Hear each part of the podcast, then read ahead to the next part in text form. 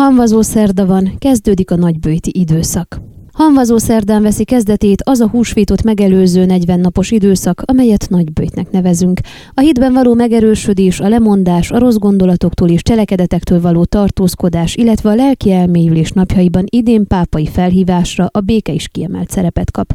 Ezt a napot megelőzően a húshagyóked jelzésértékű, a népi és vallásos hagyomány alapján ezen a napon fogyasztunk utoljára húsos ételeket.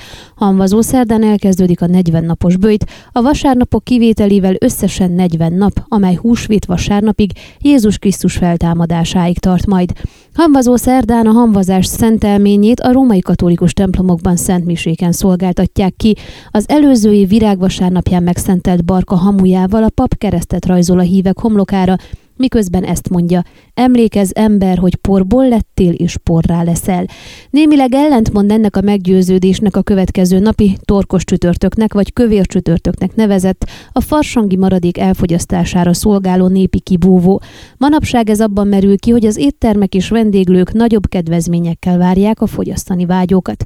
A keresztény világban századokon keresztül szigorú szabályok kísérték a nagybőjtöt, például késő délutánig semmit sem ettek, húst, tejterméket és tojást pedig a bőti napokon nem fogyasztottak. Mára már csak hamvazó szerdára és nagy péntekre rendel el szigorú bőjtöt az egyház.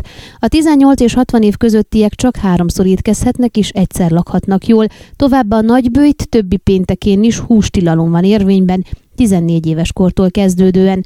A bőjt megtartása kötelező minden katolikus hívő számára, aki a 18. életévét betöltötte, de a 60. évét még nem kezdte meg. Ferenc pápa idei nagybőjti üzenete az éppen zajló katonai konfliktust sem kerülte ki. Jézus arra tanított minket, hogy az erőszak ördögi értelmetlenségére Isten fegyvereivel válaszoljunk, az imával és a bőjtel. Kérjük Szűz Máriának, a béke királynőjének a közbenjárását, mondta a katolikus egyházfő. A bőjti időszak kezdetét jelentő hanvazó szerdára ezért bőjt napot hirdetett a békért Ukrajna számára. Ön a Székelyhon aktuális podcastjét hallgatta. Amennyiben nem akar lemaradni a régió életéről a jövőben sem, akkor iratkozzon fel a csatornára, vagy keresse podcast műsorainkat a székelyhon.pro portálon.